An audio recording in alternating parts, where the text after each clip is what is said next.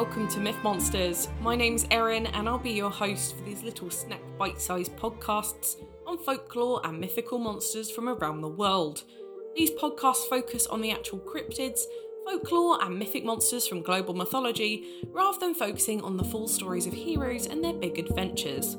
I'll also be dropping in some references that they have to recent culture and where you can see these represented in modern day content so that you can learn more and get as obsessed as I am about these absolute legends of the mythological world. We've got a new type of monster this week to kind of finish off November. It's a biblical monster that isn't far from the truth. Yes, this week we are looking into the four horsemen of the apocalypse. I did say last week that I tend to steer away from this kind of stuff, but if it's revolving around a practicing religion, I'm going to be very careful. I think it's been done to death already, excuse the pun, so there's not really much blasphemy going on from me that hasn't been done already, so I think we're going to be okay with this. Anyway, the four horsemen were originally from biblical mythology. They were mentioned in the Old and the New Testament, and therefore have been around in folklore and literature for a really, really long time. Funnily enough, there are technically four monsters to cover this week. They are very literally four horsemen who bring an element of the apocalypse each, but each will have their own description later on. We're going to kind of zhuzh it up this week, and we're going to do the origin first rather than the description of the monsters. I think that's a lot easier. All you need to know this second is that they are horsemen. They are four of them, and we're going to get into them later. but Either way, I think it makes more sense for this episode to start with their origin, as most people kind of already know what I'm talking about. So, first, we have to start with this. The four horsemen originally came from the book of Ezekiel, followed by the book of Zechariah in the Old Testament. This was then followed by Revelation in the New Testament. These books are obviously centuries of years old. No one knows who wrote Bible or the Torah or whatever. So if you're looking for an answer to that, you're certainly listening to the wrong podcast. We are going to focus on the revelation style telling, as this is the most fleshed out within these stories, and also it's the newest one, if you can say that about the Bible, so we're going to focus on that one.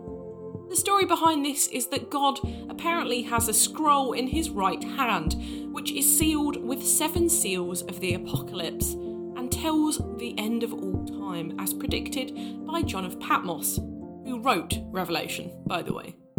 As each seal is broken, a new judgment is unleashed upon the earth, with the final one spelling oblivion. These seals can only be opened by the Lamb of God, who is in fact Jesus Christ. Jesus one day was told that he was worthy of opening the scroll, and it seems curiosity got the better of him, and knowing that these judgments created the apocalypse, he read the first four of the seven seals, and with each of the seals emerged a different horseman. Now, we'll get into who they all are. See, it's leading up. You're only three and a half minutes in, something like that. You're good. The first to emerge came with the following scripture. I watched as the Lamb opened the first of the seven seals. Then I heard one of the four living creatures say in a voice like thunder, Come and see. I looked, and there before me was a white horse. Its rider held a bow, and he was given a crown, and he rode out as a conqueror bent on conquest. None of the first three horsemen have ever been given names, so they have been left open to interpretation based on the above passages and what they look like. The first horseman rode out on this stunning white horse and is often referred to as Conquest. However, this horseman has also been linked to pestilence, which is the spread of disease, and personally, this is how I've always known and interpreted this character. The reason for this is that bows were often seen as signs of infectious disease, as the Greek god Apollo would spread pestilence with his arrows, and people would very often use poison tipped arrows in conquest. The description of this character varies from a godly king to a disease ridden peasant still carrying his bow. We also have a great chance and opportunity here to look at how the Romans interpreted these, considering they were some of the earliest, biggest Christian civilizations. And the Romans believed that the four horsemen represented the Roman Empire and how it would fall, rather than the apocalypse itself, which really, is quite short sighted in hindsight. I don't think they thought that it would go any further than the Roman Empire, so go them, I suppose. They believed this horseman to be Conquest, which is a positive figure within their mythos, who would lead the Romans to victory with bow in hand and crown on head. Sometimes he's even considered a figure of the Antichrist, representing the first steps of downfall for humanity, and to mock that the Lamb of God was the only one to be able to open these seals. Also, due to his white horse, which represents purity and godliness, so that's kind of an interesting. The reason I don't personally see this as conquest is mainly because it's far too similar to the next horseman, and there is no point having two of the same ilk. But the second horseman emerged as so. When the lamb opened the second seal, I heard the second living creature say, Come and see. Then another horse came out, a fiery red one. Its rider was given the power to take peace from the earth and to make men slay each other. To him was given a large sword. You might be able to guess this one, and this one's probably the least interesting because there aren't many differing alternatives. But the Red Rider is almost always associated with the idea of war. Ready to charge into battle and full of rage, War is one of the most well recognised horsemen and is one that almost all of us have been exposed to at some point in our lives. War is described as a mighty warrior, a fiery demon, but always with his sword raised high, which is big talk for being ready for battle or ready to spill blood, with his red horse fully equipped with armour. There aren't really many differing interpretations of this horseman, as I said. This one does seem pretty clear and set in which one he represents. The Romans, however, believed that war was the sign of civil war throughout the empire and the beginning of the downfall of their society.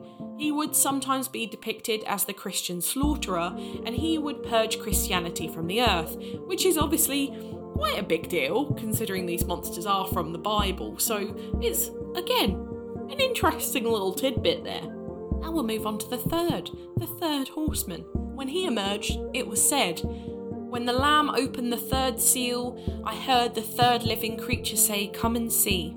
I looked, and there before me was a black horse. Its rider was holding a pair of scales in its hand. Then I heard what sounded like a voice among the four living creatures saying, A quart of wheat for a day's wages, and three quarts of barley for a day's wages, and do not damage the oil and the wine.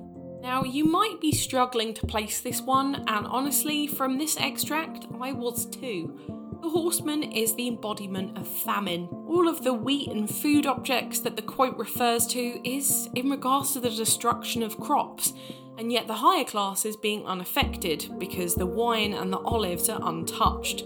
So this kind of represents the starving of the general populace. Famine is usually described as a gaunt, black famished man who rides a horse of an equally thin measure. He always will have the scales, and sometimes this is interpreted as a headpiece rather than him holding them. This was to weigh out the pittance of food people would get for their coin. There are some debates as to whether famine could also be injustice due to this, and also due to the use of the scales, but it's widely considered that famine is pretty, pretty much probably worst. The Romans interpreted this really interestingly, actually. They focused more on the horse than the rider. The black horse was a symbol of evil unleashed, and a black hand holding the scales represented the evil's hand in famine and injustice. As Roman taxes were so extortionate and would benefit just the emperor, it was very often linked to poverty and how the Roman dignitaries would eventually suffer from their own greed. But lastly, the rider who came forth is possibly the most famous and the only named figure within this story. When the Lamb opened the fourth seal, I heard the voice of the fourth living creature say, Come and see. I looked, and there before me was a pale horse. Its rider was named Death, and Hades was following close behind him. They were given power over a fourth of the earth to kill by sword, famine, and plague, and by the wild beasts of the earth. As the scroll says, this horseman was the embodiment of death. Death is described in most retellings of what this is as we imagine the Grim Reaper to kind of look like. a skeletal figure holding a scythe, dressed in his hooded cape with a very wide open mouth. Due to the involvement of Hades in this tale, some say that Death is actually the god Thanatos, who acts as the Grim Reaper in Greek mythology, and Hades is giving him permission to collect the souls of the dead as he's king of the underworld. Other interpretations say that the mention of Hades is actually alluding to the place Hades, which is what some people call the underworld. Although his horse is described as pale and skeletal, death is usually associated with a sickly green in interpretations, symbolising decay of the body. Within the scripture for this horseman, it mentions the other horsemen too and their effects on the world, such as killed by sword with war, famine with famine, and plague with pestilence. He also mentions the wild beasts of the earth, but we've got the four in there. But he has the power to take life with all of the horseman's powers. And the last bit of the Roman stuff, this for the Romans actually symbolised the complete destruction of the Roman Empire, which was considered basically the end days of their civilization. So, an apocalypse in some kind of sense. But in actuality, this happened in 268 AD, this all came to pass with the death of Emperor Gallienus, with it fell the Roman Empire, followed by the plague of Cyprian in 250 AD that resulted in the deaths of 5,000 Romans a day, and with that, a surge in animal population. So, you know, I talked about the wild beasts? Well, there they are. Then came a war with Aurelian, who revived the Roman Empire and became emperor but not to the same standard as before. It wasn't the same Roman Empire. And that's it for the Roman Empire. That that was it done pretty much. So I guess it was kind of an apocalypse or an end of civilization as we know it. So they weren't too far off.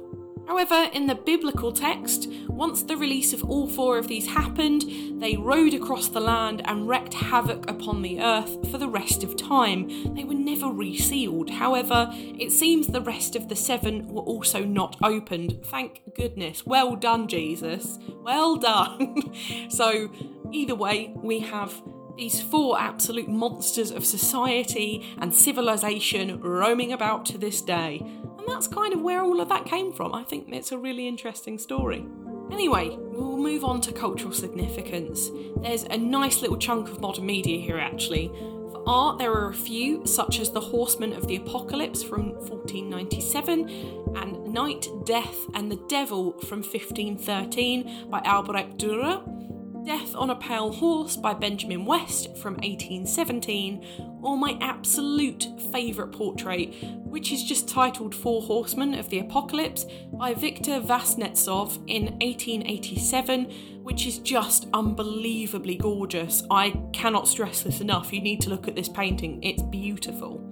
In movies, you kind of think they would be in more, but they're actually only in a little few. They're in The Crow Wicked Prayer, Now You See Me, X Men Apocalypse, Horseman, Four Horsemen of the Apocalypse, which is the title of two separate movies, and that's in 1921 and in 1962. So actually, not very much going on here. For TV, they're in a couple like Dexter, Digimon, Highlander, Babylon 5, Charmed, Supernatural, Sleepy Hollow, The Real Ghostbusters, Misfits, Good Omens, and the X Men animated TV series from the 90s, which, as you know, I adored. In video games, we've got games like Afterlife, Binding of Isaac, The Darkness, Final Fantasy VII, Payday 2, Red Dead Redemption, World of Warcraft, RuneScape, Guild Wars, but the biggest one by far is definitely Darksiders. In the first game, you play as War, the second game, you play as Death, the third, you play as Fury, and there's also a fourth game somewhere, I think it's mobile. I've never played it. You play as the final horseman Strife in their universe, so they're really fun and can certainly teach you a lot about their kind of history. Obviously, they do use differing names and attitudes, with Fury and Strife taking over from Pestilence and Famine, but they don't really do the same thing either, so I can't really say that they take any inspo, but they're really interesting characters, especially if you're into that kind of gameplay. My book recommendation for this week would be The Christian Mythology Revelations of Pagan Origins by Philippe Walter for all the interesting bits of Christian myths that also fall over with paganism, if you're into that kind of stuff. Myths and Rituals in Christianity by Alan Watts is another one. However, as Christianity is still a main practiced religion, it's a bit tricky to find a specific monster book. So I hope you enjoy these ones that I found on mythology within religion, but I haven't got one specifically on monsters, I'm afraid. I am sorry. Now it's time for Do I think they existed? Now, this is where this episode gets a bit tricky because I am personally not a Christian, so I do not believe in the Christian apocalypse. However, as they do embody very human elements of disease, famine, war, death, realistically, these all exist within our world. So, who's to say that they do not exist in reality? Yes, they may not be marching across our skies on horses made of fire and bone, but they are something that is prevalent in all of our lives anywhere you go. So so I don't imagine it's too mad and far-fetched to think these kind of things could embody as something differently instead. But the idea of four mythical horsemen wreaking havoc on the world because one dude opened up a piece of paper in curiosity, I love it. And I've always found the idea of the horsemen really cool, ever since I saw them in the X Men series when I was a kid, and these were just mutants. They weren't the original horsemen of the apocalypse, they all had like cool mutant powers to do with them. But I think the Four Horsemen idea is very, very cool, and a lot of people were very excited for this episode, so I hope you enjoyed it. When I was writing up this episode, which I did with my last two episodes, as I was on a roll at 2am at the beginning of November, I thought to myself, why did I leave this one so late when these ones are so unbelievably cool? And all of them have really differing interpretations of what they can be and how they can affect the world. I just generally think they're really, really cool, so I'm gutted I actually left them this long, but it's done now. There you go. Next week, it's another first for this month. I'm just unbelievably blown away. Technically, it will be the first week of December, but we're heading over to Arabic mythology for the first time for a look at the mythical bird, the roc Get your wings out and fly away with us next Thursday for this amazing bird. For now, thank you so much for listening. It's been an absolute pleasure. If you enjoyed this podcast, please give it a rating on the service you're listening on. I've got the Twitter for any questions or suggestions on what monsters to cover next, and I'd really love to hear from you. The social media handles for TikTok and Instagram are Myth Monsters Podcast, and the Twitter is Myth Monsters Pod.